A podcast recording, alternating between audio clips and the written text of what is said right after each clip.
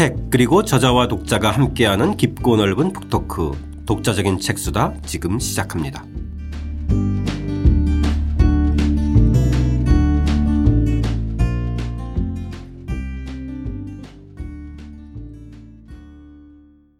저자와 함께하는 독자적인 책수다 500년 고려 역사에 대한 새로운 조명 박종계 선생님과 함께하는 고려사의 재발견 오늘은 5부죠.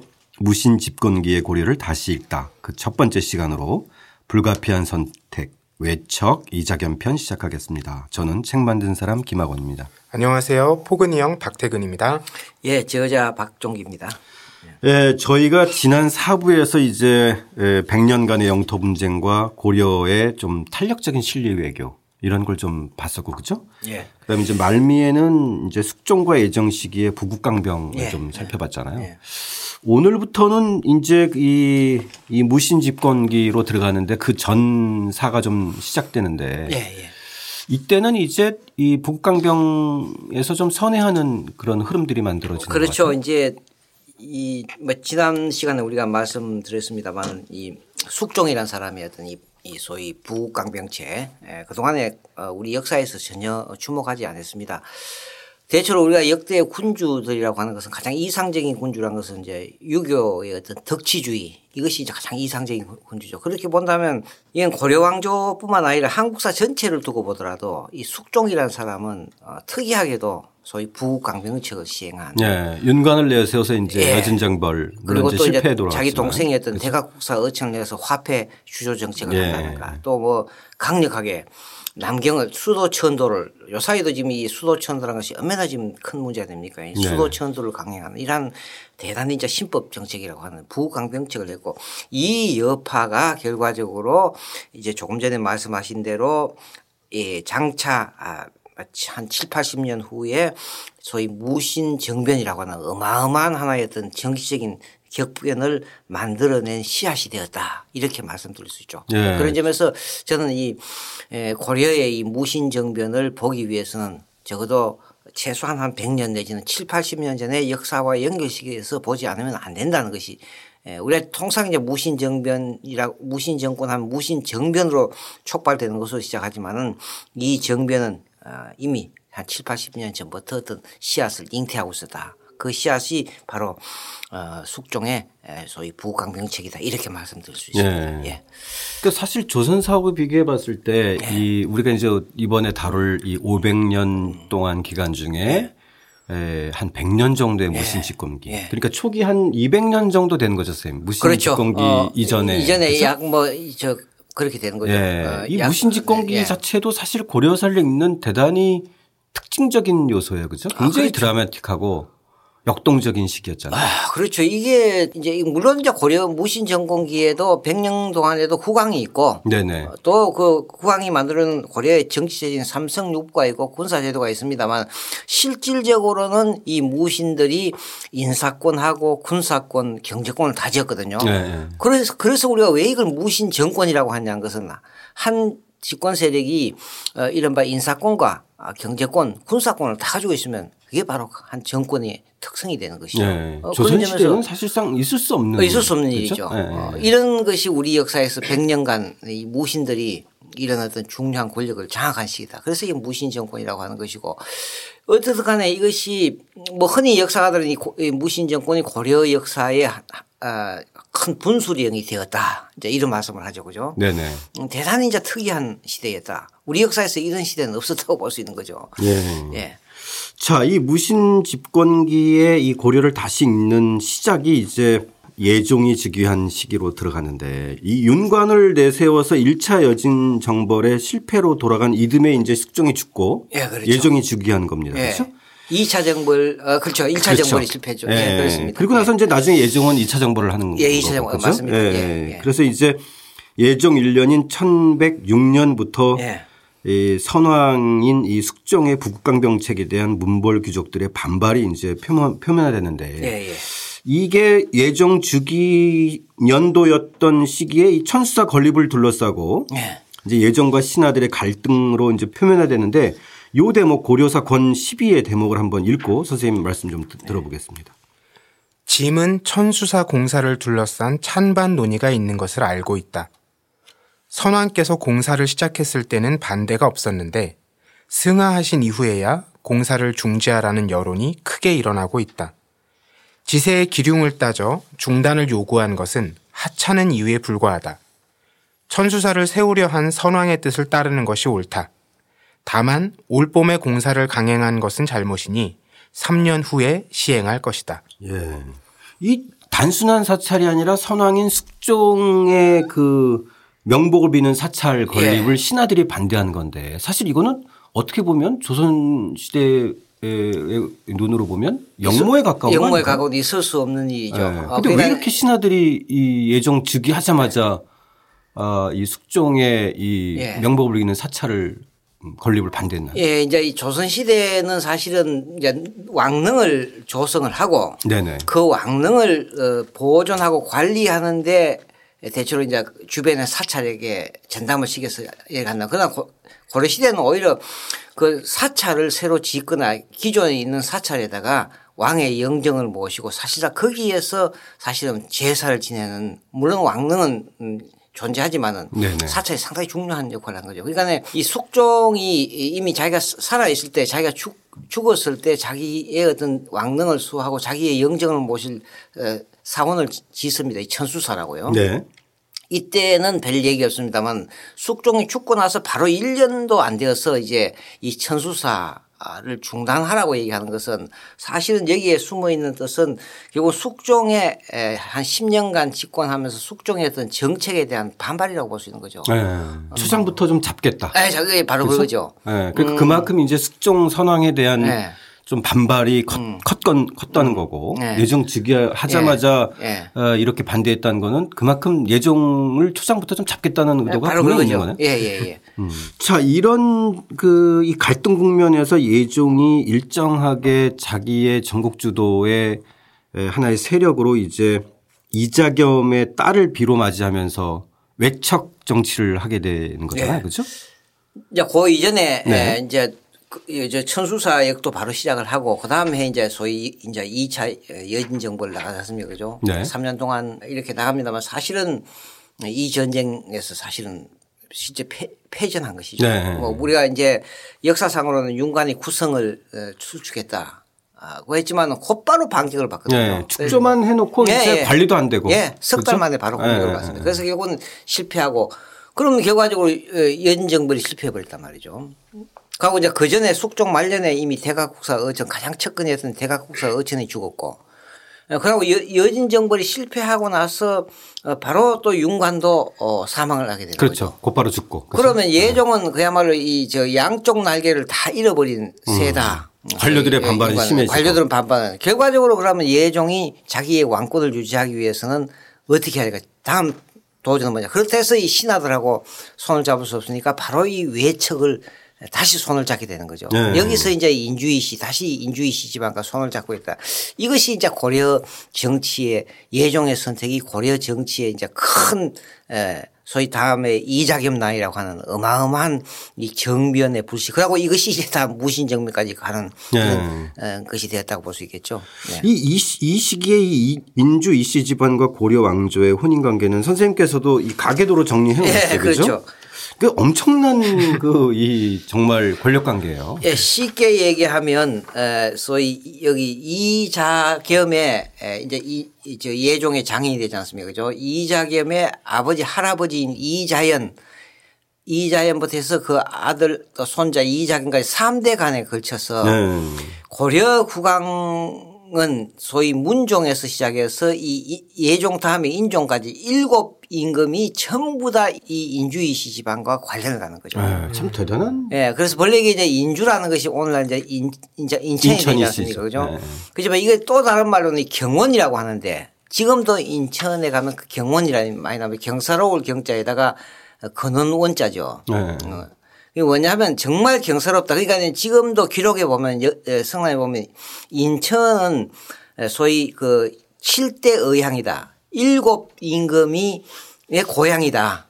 바로 이 저 외곽곳이죠. 그죠? 아. 이 문종부터 시작해서 이 인종까지 일곱 임금의 고향이다. 그러니까 적어도 문종 고려가 가장 전성기 시절을 누렸던 이 임금들이죠. 고려가 예, 그러니까 가장 전성기 시절입니다. 이 전성기 시절에 일곱 임금이 전부 다 이 인주이시 집안하고 관련된다. 그러니까 고려 왕조하고 조선 왕조 통틀어서, 통틀어서. 가장 예. 오랫동안 예.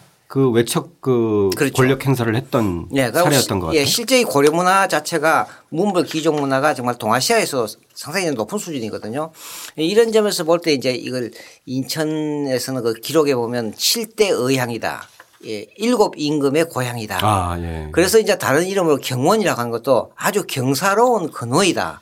그래서 경원이라는 이름을 붙이는 거죠. 음. 아, 예. 이 이자연부터 이자겸까지. 예, 삼대에 걸쳐서. 그 이자연 같은 경우는 세 딸이 문종의 예, 문종의 비가, 비가죠. 되잖아요. 예, 예. 세 명의 딸이 다 문종의 비가 되는데. 예.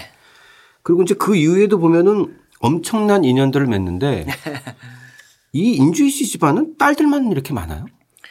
그 자식들도 많지 않습니까? 지금 여- 여기에 보면 그 엄청난 쌀부잣집이 있는 이자연은 아들도 아들도 지금 다섯 명입니다. 네. 이자연 아들 다섯에 딸이 지금 셋입니다. 아, 예. 이세 딸이 전부 다 문종의 비가 되고 그리고 이 이자연 가운데서 이 첫 번째 부인이죠. 예, 예. 어, 이첫 번째 분인 이 인예왕후 밑에서 어, 자그마치 십남 이녀가 태어납니다. 첫째 이저 딸 자태서. 네. 거이 십남 이녀 십남이 중에는 쟁쟁한 사람 조금 전에 저 숙종도 여기서 태어났죠. 그렇죠. 그 이제 그러니까 네, 바로 문종하고 이- 인예태후하고 왕후하고 고린해서 첫째 아들은 순종, 둘째 아들은 선종, 어, 셋째 아들은 음, 바로 숙종, 대각국사 어천. 그러니까 네, 아주 자질이 뛰어난 거죠. 그러니까 네. 대각국사 같은 경우는 이 한국사 전체를 통해서 최고의 학성이지 않습니까? 그죠? 그렇죠. 팔만 대장경을 기본적으로 구상하고 만들었던 최고의 학자입니다. 아, 그런 점에서 보면 이 인주이시 집안의 이 이문종의 비가 됐던 첫째 부인이 또 자식을 남자 10명의 공주 어, 두명 십남이 인여를 하는데 다 출중한 인물이다. 네.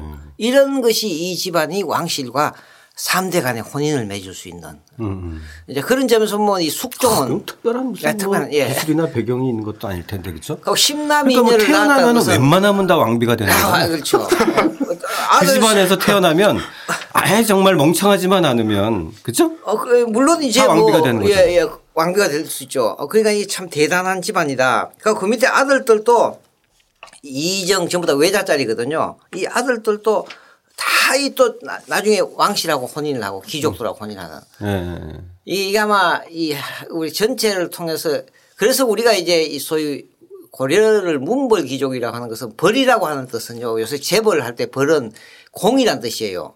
문벌이란 뭐냐면 가문의 가문으로서 공을 세운 공을 세운 가문. 아, 아. 그럼 그 가문으로서 공을 세울 수 있는 거는 왕실과 혼인해서 많은 왕자와 어, 그 자, 자녀를 낳는 것이 국가의 큰 공입니다. 네. 그래서 이게 이제 이 문벌이라는 것이죠. 어, 그런 아, 점에서 그래서 재벌이라는 게 거기서 예, 재벌이라는 것은 소위 에, 에, 어떤 부를 이루, 저 많이 창출시켜서 나라에 공을 세웠다는 거죠. 네. 군벌 그 적합한 표현 아니네요, 그렇죠? 그래서 거의 뭐 다른 말 좋은 말로 한다면 산업 보국 아, 사- 산업으로서 나라에 박- 보답한다. 박정희 시대 때 나온. 아, 산업 보국 군벌이 왜, 왜 군벌이랑 바로도 군사력으로서 군- 그렇죠. 군공으로서 국가에 공을 세우는 것을 예, 예, 예. 군벌 그게 벌자가 그런 뜻을 갖고 있습니다. 아, 그러니까 이제 다른 말로 또이 벌자와 같은 뜻이 열이죠. 열도 마찬가지로 공, 공이라는 뜻이. 그래서 조선 후기에 요새는 세도 정권이 하지 않고 벌열 정권이라고 하지 않습니까? 아, 예, 예. 그러니까 고려 시대에 소위 문벌 귀족이라고 할 때는 바로 왕실과 혼인해서 어 소위 최고의 귀족이 된 사람을 문벌 귀족. 문벌 귀족은 바로 이 구체적으로 얘기한다면 바로 이 인주이십니다. 네네. 경원이십니다. 이런 집에서 이 집안 대단한 집안이죠. 그러네요. 예. 좀 다른 얘기인 것 같지만은 이 조선의 그 태종이 예, 태종이. 에, 어느 누구보다도 조선 초기 음. 이제 창업기의 역할을 하면서 음, 자기 의 왕비였던 민씨 집안의 외척을 과감하게 척결하고 예, 거죠. 예. 또 이제 세종을 내세우면서 세종의 외척인 예. 시몬까지도 예. 제거하잖아요. 예.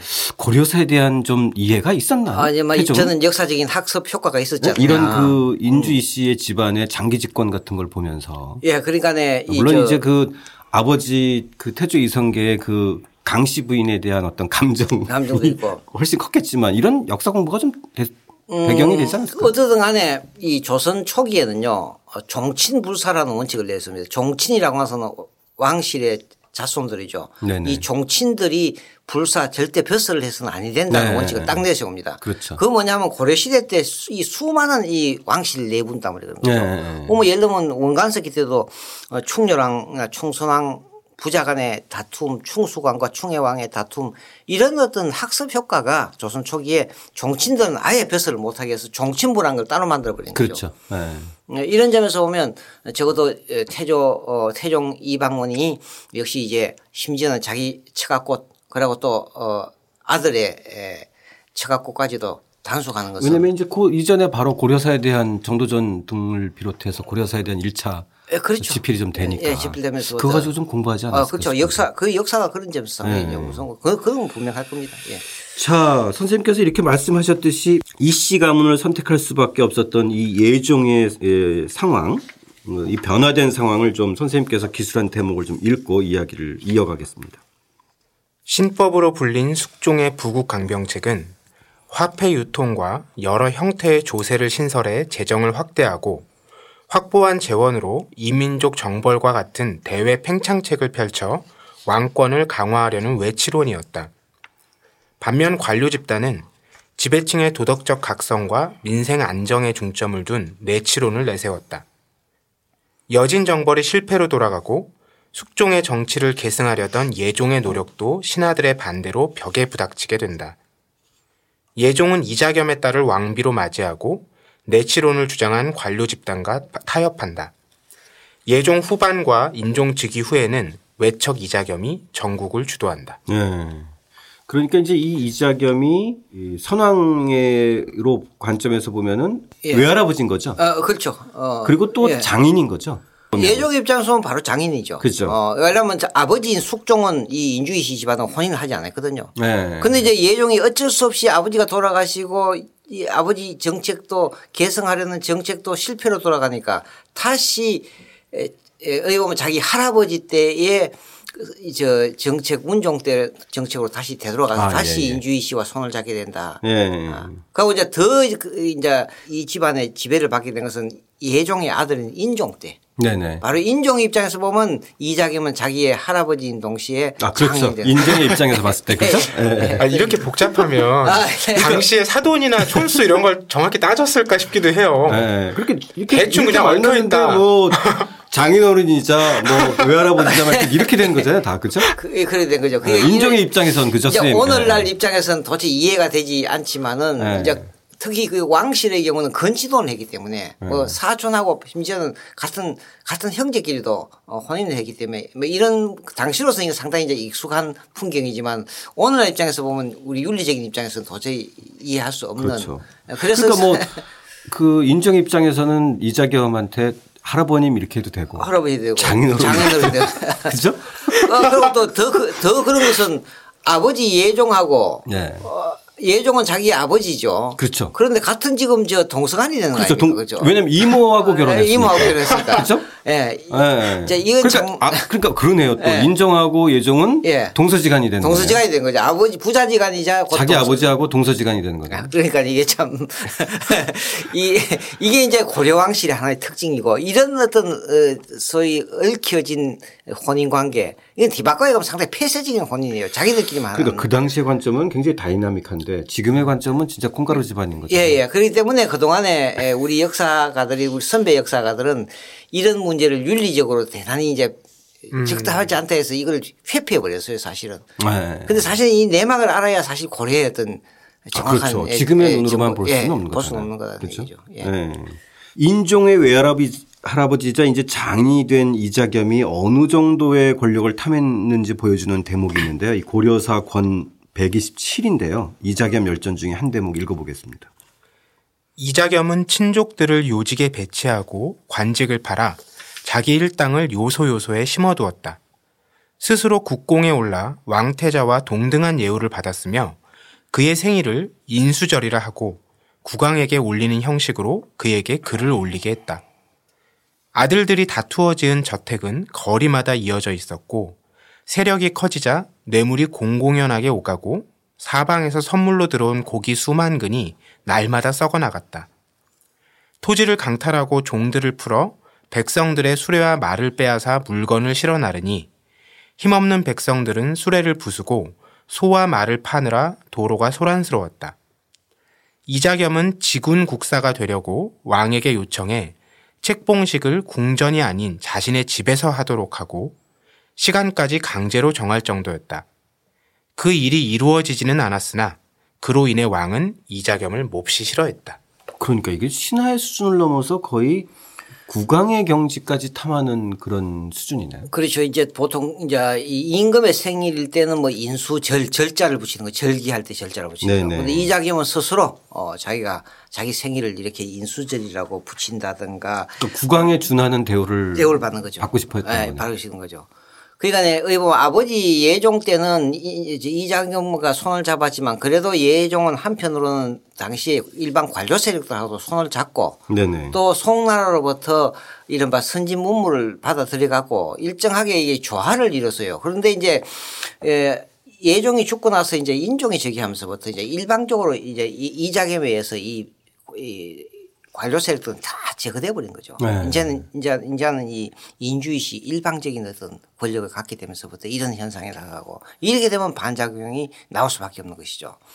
예. 예. 그래서 이제 인종 4년 네. 2월에 이제 그 측근들을 시켜서 외척 이자겸을 제거하려고 시- 시도한 거네요. 사실 그러니까 굉장히 위험 감수가 있는. 어, 그렇죠. 그러니까 이런 경우 사실은 이건 이자겸의 난, 우리 역사에는 이자겸의 난이라고 하지만은 사실은 이건 뭐냐면 이자겸 제거 사건이라고. 그렇죠. 예. 그러니까 인종이 이자겸의 횡- 그 예. 권력 탐욕을 차마 이제 눈 뜨고 못 보니까. 그렇죠. 자기 할아버지 이자 외할아버지 이자 장인을 이거 이대로 놔뒀다간 아, 정말 더 이상. 정적인 파트너가 아니라 네. 뭐 이거 사실상 자기는 왕권이 없어진다고 과감하게 이 제거 작전을 편 거죠. 예. 이 제거 작전이 실패해 버린단 말이죠. 예. 그러면서부터 도리어 이제는 이자겸이가 이제 실질적인 왕노릇을 하게 되는 거죠. 그러니까 이자겸의 집에 이제 예. 안치가 되는 거예요. 예, 예. 그죠? 그리고 이그 인종이. 실제 인종이 그러면 나, 나가 왕위를 어, 당신에게 주겠다.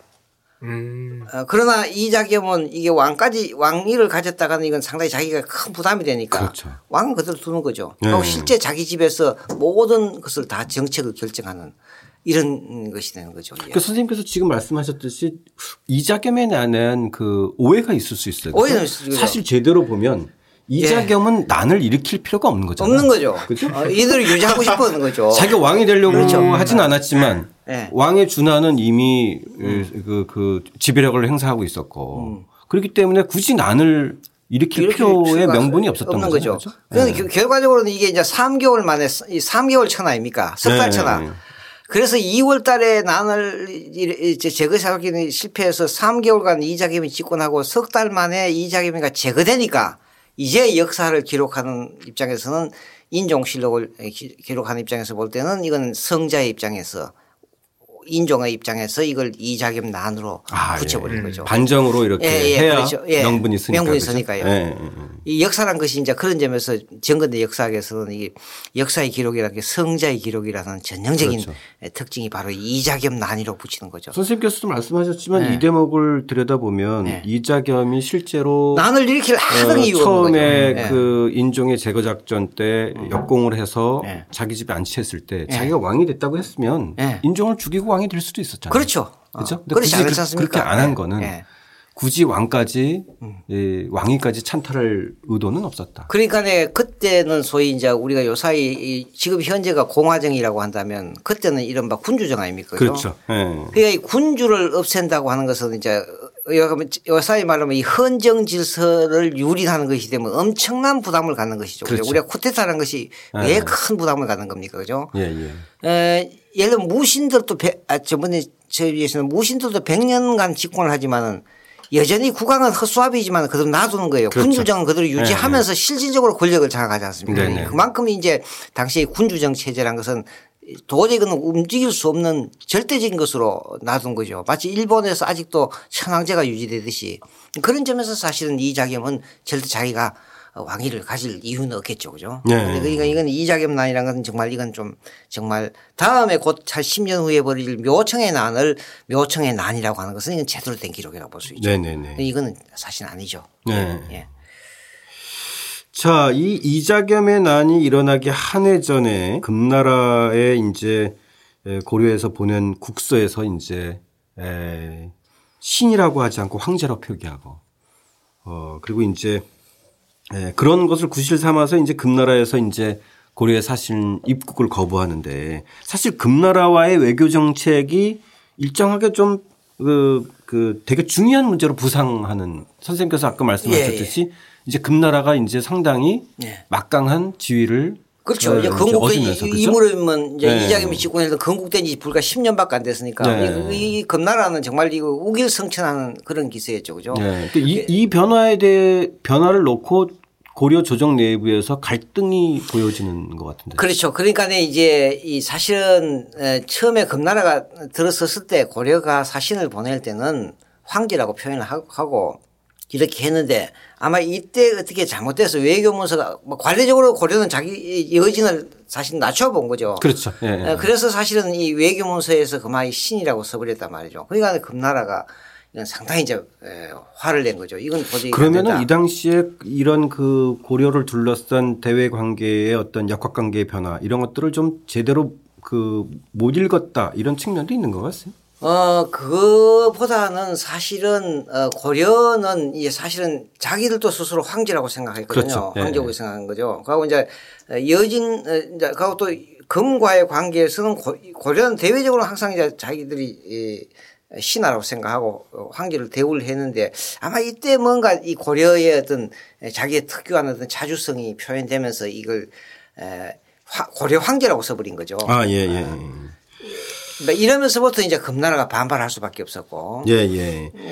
그래서 그러니까. 이제 이런 그 금나라의 그 요구에 대해서 일정한 내부의 그 의견 차들이 발생을 하는데 일차적으로 이, 이 이자겸 외척하고 이 김부식의 아우인 김부희 등 문벌 세력들은 이제 이런 것들을 좀 수용하자. 예. 그죠? 이런 소위 사, 입장인 거죠. 이소 사대를 하자. 네. 작은 나라는 큰 나라를 승계해야 예, 한다. 사대를 해서 국가를 예, 좀 예, 보존하자. 예. 예, 이런 입장인데 일종의 이제 친, 칭신 수용론 같은 입장이죠. 예, 그렇죠.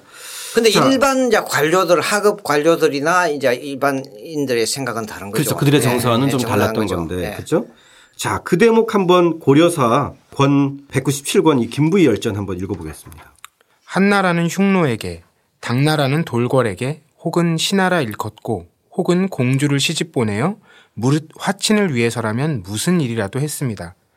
지금 송나라도 거란과 서로 백숙 형제가 되어 대대로 화친하며 서로 통하고 있습니다.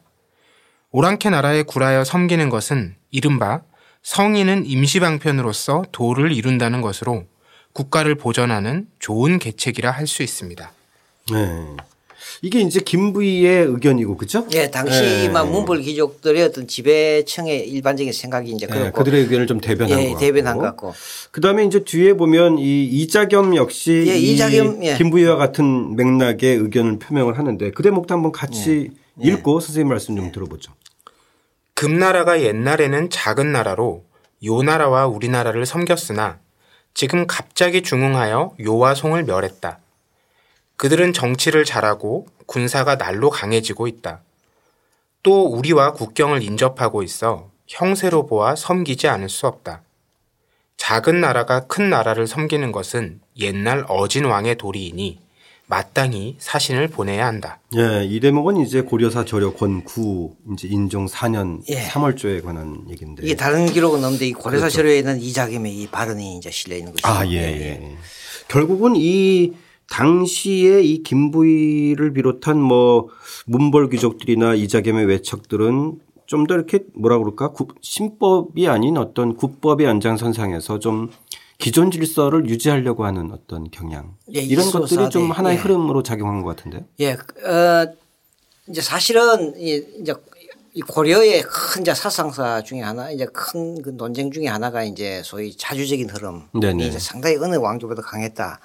어, 그런 한편으로 이제 소위 이소 사대의 논리도 이제 상당히 있는 건데 에, 여기서 이제 소위 이 당시에 에, 막 지배층의 입장에서 볼 때는 어, 이자겸이 바로 이자겸이가 이 권력, 에, 권력을 장악한 것이 2월 달이거든요. 1126년 2월이거든요. 네. 그 3월 달에 이자겸이가 사실 이제 인종이 결정하는 것이 아니라 이자겸이 이거는 칭신 사대하자 이렇게 해서 금나라하고 사대 관계를 맺었단 말이죠. 네. 이제 이 사실에 대해서 그동안에 우리 역사는 특히 이제 에, 신채호와 같은 사람은 우리 역사의 가장 이제 치욕적인 장면이 이 금나라와 칭신사대다. 불과 어 10년 전에 여진 정벌을 하던 어, 이 나라가 바로 이 여진이 세운 국가의 에, 신하로 하고 이소 사대했다. 이건 가장 비자주적인 것이다. 네. 이렇게 그동안에 얘기를 했고 합니다만은 저는 사실은 음 이건 어쩔 수밖에 없었지 않느냐. 왜냐하면 이 1126년 시점에 칭신 사대를 했는데 에, 이보다 더한 10 년, 9년, 만 9년 전인 1117년에 고려가 이 100년간 영토 분쟁의 현안이 됐던 압록강 이동에 있는 보주성 오늘날 어, 신의, 신의 의주 지역이죠. 그죠?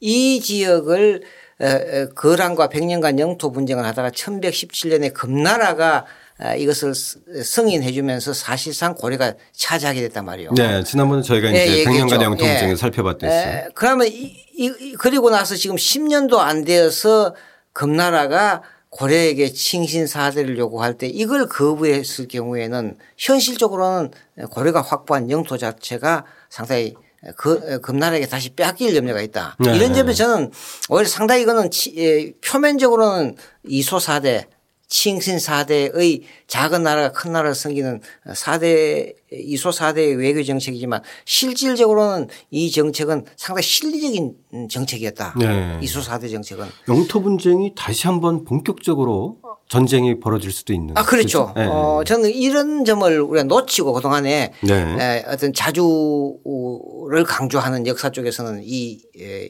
인종 때의 이 칭신사대를 대단히 이제 치- 우리 역사의 치욕적인 것으로 어, 생각하는데 사실은 그거는 오늘날 우리가 어떤 민족주의적인 입장을 지나치게 강조하는 것이 네네. 저는 현실적으로 100년간의 영토 분쟁 끝에 얻은 어, 이 의주 땅을 어, 이 다시 한번 이이 금과 아, 강경 국면으로 갔을 경우에는 사실은 이제 상당히 영토적인 실리를 잃어버릴 수밖에 없는 네. 어, 이런 점에서 난 저는 이 정책이 비- 비록 어, 당시에 권신이었던 이자겸이가 주도해서 맺은 것이지만은 이거는 어, 상당히 새롭게 에, 검토해야 될 것이 아닌가. 자, 이제 말미에 선생님 이 고려사 권 17 인종 24년 2월의 기록 중에서 인종에 대한 김부식의 사평을 기수- 기술한 부분을 인용하셨는데요. 예, 예. 이 참 흥미로운 대목이어서 한번 저희 읽고 선생님 말씀 좀 들어보겠습니다. 왕은 덕과 은혜로 백성을 편안하게 했고 군사를 일으켜 전쟁을 하지 않으려 했다. 금나라가 갑자기 일어나자 여러 신하의 반대를 뿌리치고 금나라 신하가 되기로 결정하고 그 나라 사신을 예의로서 공손하게 대했다. 금나라도 고려에 대해 그렇게 했다. 외교 문서를 작성한 신하들이 금나라를 북쪽 오랑캐라 하면 그것을 말렸다. 금나라와 좋은 관계를 맺어 국경에 근심이 없게 되었다. 불행히도 이자겸이 횡포를 부려 궁중에서 변란을 일으키는 바람에 직접 갇히는 곤욕을 치렀다. 그런데도 이자겸은 왕의 외조부라 해서 목숨을 살려주었고 척준경은 잘못 대신 공을 기록해 목숨을 살려주었다. 왕의 도량이 넓음이 이와 같았다. 왕이 별세하자 금나라 사람도 슬퍼했다. 묘호를 인종이라 한 것은 마땅한 것이다. 다만 묘청의 말에 현혹되어 결국 서경 사람들의 반란을 불러오는 바람에 여러 해 동안 군대를 동원해 겨우 반란을 진압한 것은 훌륭하신 덕에 허물이 되었으니 아까운 일이다. 예. 이 김부식이 이제 인종의 채찍근이자 그 당시 최고 권력자니까 예. 사실 인종에 대한 평이 굉장히 후하네요. 음, 후하다기보다는 그동안에 이, 이, 이 김부식의 사평은 전부 다 아, 무시해버렸습니다. 아. 아까 했지만 역시 민족주의 사학, 아까 단체 신체호의 민족주의 사학이 상당히 성행하면서부터 고려가 아, 망하기 시작한 것은 바로 이 인종 때의 이 이자겸난이 고려가 망하기 시작하는 시발점이다. 인종은 하고 또 묘청이 난들이 났으니까 네네. 큰두 개의 저희가 다음 시간에 예, 예. 정변이 네. 났기 때문에 가장 무능, 무능한 군주였다. 그래서 소위 이제 심지어는 뭐이 어떤 학자들은 고려의 변택이다. 아, 이렇게까지 얘기를 하거든요. 음, 네. 그래서 사실은 여기서 보면 음, 이 김부식은 상당히 다른 편 가만히 읽어보면 전쟁을 종식시켰다. 강한 금나라 앞에서 전쟁을 어, 하지 않고 국경의 근심을 없앴다. 제가 요사이 이 음, 조선 후기의 이 실학자인 성호 이익이라는 사람이 네. 쓴이이 고려 역대 군신에 관한 역대 군신사라는 글이 있습니다. 고려의 34명의 임금 가운데서 가장 어, 훌륭한 임금이 고려가 500년을 유지하는데 결정적인 역할을 했던 임금은 인종이라고 합니다. 아 그래요? 바로 인종의 이 이소 사대 정책이 음. 고려가 500년 유지할 수 있었다. 그리고 또 이제 다음에 드는 것도 역시 어, 원종과 충렬왕 원간서기 때 몽고와의 전쟁을 종식시키고 몽고와 아, 강화 협상을 했던 원종과 충렬왕 또 충렬왕은 원나라 공주와 혼인을 함으로써 고려가 국채를 보존할 수 있다. 그런 점에서 보면 고려가 500년 유지한 장기 지속한 저력은 뭐냐. 어, 대륙의 강한 국가가 등장했을 때 고려는 소위 어, 작은 나라로서 큰 나라를 섬기는 이소 사대의 정책이 결국 고려가 유지했다. 이런 점에서 또 이제 그러면서 이 김부식의 이 얘기를 들고 있습니다. 아, 예. 그러니까 사실은 김부식의 이 얘기는 그동안 역사학자들이 아무도 언급을 하지 않은 거예요. 네. 어, 이제 이런 점에서 보면 이제 대단히 김부식의 쉽게 당대를 살았던 김부식 입장에서 볼 때는 이 나라의 전쟁을 종식시켰다. 국경에 근심을 없앴다. 바로 김부식의 형님이 아까 김부희도 뭡니까? 에, 소위 중국 최고의 강한 한나라도 어, 흉노에게 칭신했다. 네네. 당나라도 돌궐에게 공주를 보냈다. 이거와 같은 이 소사대의 그러니까 원리다. 국관계에 의한 적절한 음, 그 관계를 예, 맺으면서 예, 예. 평화를 유지해 나간다. 그러니까 우리가 그동안에 알듯이 사대라고 하는 것이 이소사대 네. 작은 나라가 큰 나라를 섬긴다는 것이 결코 이건 자주성의 훼손이 아니라 이건 현실적인 외교 정책이고 역학 관계를 가장 잘 반영한 정책이다. 이제 이런 얘기를 우리가 할수 있죠. 이런 점에서 그건 이제 또 흥미로운 대목이네요. 그죠? 예, 예, 예. 네. 그래서 저도, 저도 놀랐습니다만. 네. 이 그래서 김부식의 평가가 에, 조선 후기에 성호 이익에 의해서 새롭게 평가받는 것을 저는 최근에 읽은 적이 있습니다. 상당히 아, 예. 재미있는 기록이죠. 그러네요. 예.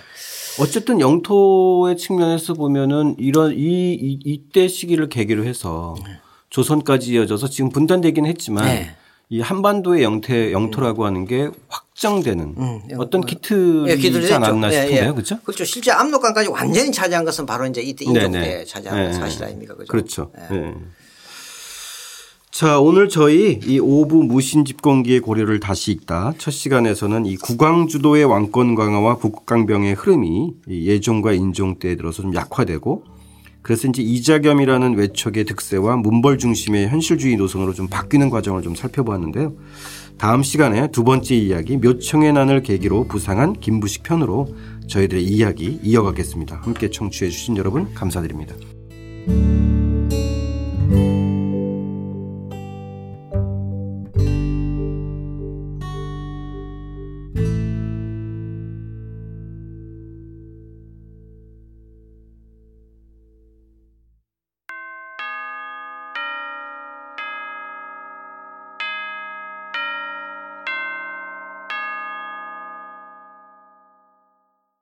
청취자 여러분들의 의견 함께 나누겠습니다. 절차탕마님, 덕종의 수상한 죽음과 백년 영토 분쟁 방송 아주 흥미롭게 들었습니다. 책으로 읽을 때보다 방송으로 다시 읽으니 더욱 흥미진진했습니다. 보주성을 둘러싼 고려와 거란의 갈등, 여진의 새로운 등장, 그 사이에서 아슬아슬한 외교적 줄타기, 숨막히는 물밑 협상, 활용점정으로 이어져 무역장 처리를 위한 외교 문서까지 속도감이 빠른 영화를 보는 기분이었습니다.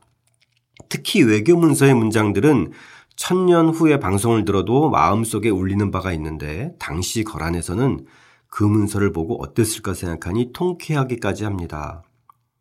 송요금 사이에서의 절묘한 외교적 감각을 보면 뿌듯하기도 했지만 500년 후에 다시 임진왜란, 병자호란을 생각하면 안타까운 마음이 들기도 했습니다. 이렇게 올려주셨고요. 호위무사님, 책봉 조공 관계에 가려진 고려의 실리 외교편 잘 들었습니다. 교과서뿐만이 아니라 그 어떤 책에서도 보지 못했던 책봉 조공 관계가 상호 의존적인 외교 논리였다는 새로운 사실을 알게 된 소중한 시간이었습니다. 또한 매번 느끼지만 지난 정부 때 북한과의 민간 교류 또 역사 교류도 단절이 되어서 더 많은 문화유산이 발견되고 복구될 수 있는 기회를 놓친 점에 대해서 아쉬움이 컸었는데 하루속히 상호 평화체제로 전환해서 남북한이 서로 서로의 이익을 위해서 또 함께하는 시기가 도래했으면 좋겠습니다. 이렇게 올려주셨고요. 절차탕마님, 숙종과 예종의 실험 부국강벽 정책 잘 들었습니다. 어떻게 보면 안타까운 생각이 들었습니다. 천도, 화폐유통, 여진정벌이라는 큰 그림은 틀리지 않았고 나름 또 설득력 있는 정책이라는 생각이 듭니다. 숙종, 예종, 윤관, 문벌 귀족 모두 명분은 백성들을 위한 정책이었으니까요. 또 달리 일리 있는 말들을 했다고 생각합니다. 과연 어떤 정책 노선이 옳았던 것일까를 고, 민해 보게 되는 방송이었습니다. 이렇게 올려주셨고요. 호위무사님, 삼강청자편 잘 들었습니다. 기술은 어떤 곳에서 어떻게 써야 더 빛나는지를 잘 말해주는 것이 상감청자가 아닌가 생각합니다. 사실상 지구에서 사용하는 모든 발명품이 그 원조를 따져서 다른 나라에서 사용하지 못하게 한다면 지금의 산업과 문화혁명은 결코 일어나지 않았을 테니까요. 과거에 찬란했던 시절의 문화를 계승하고 발전하면서 또 세계인이 서로 교류하고 또 상호 협력해서 어, 함께 만들어 나가는 그런 세상이 왔으면 좋겠습니다. 이렇게 올려주셨습니다. 이번 주에도 올려주신, 의견 올려주신 두 분께 감사드리고요. 여러분들 청취하시면서 여러분들의 다양한 의견 저희들 언제든지 환영하니까요. 짧고 또 다양한 의견들 늘 올려주시기 바랍니다. 감사드립니다. 독자적인 책수단은 책 읽는 사람들이 모이는 공간 알라딘 서점과 함께합니다.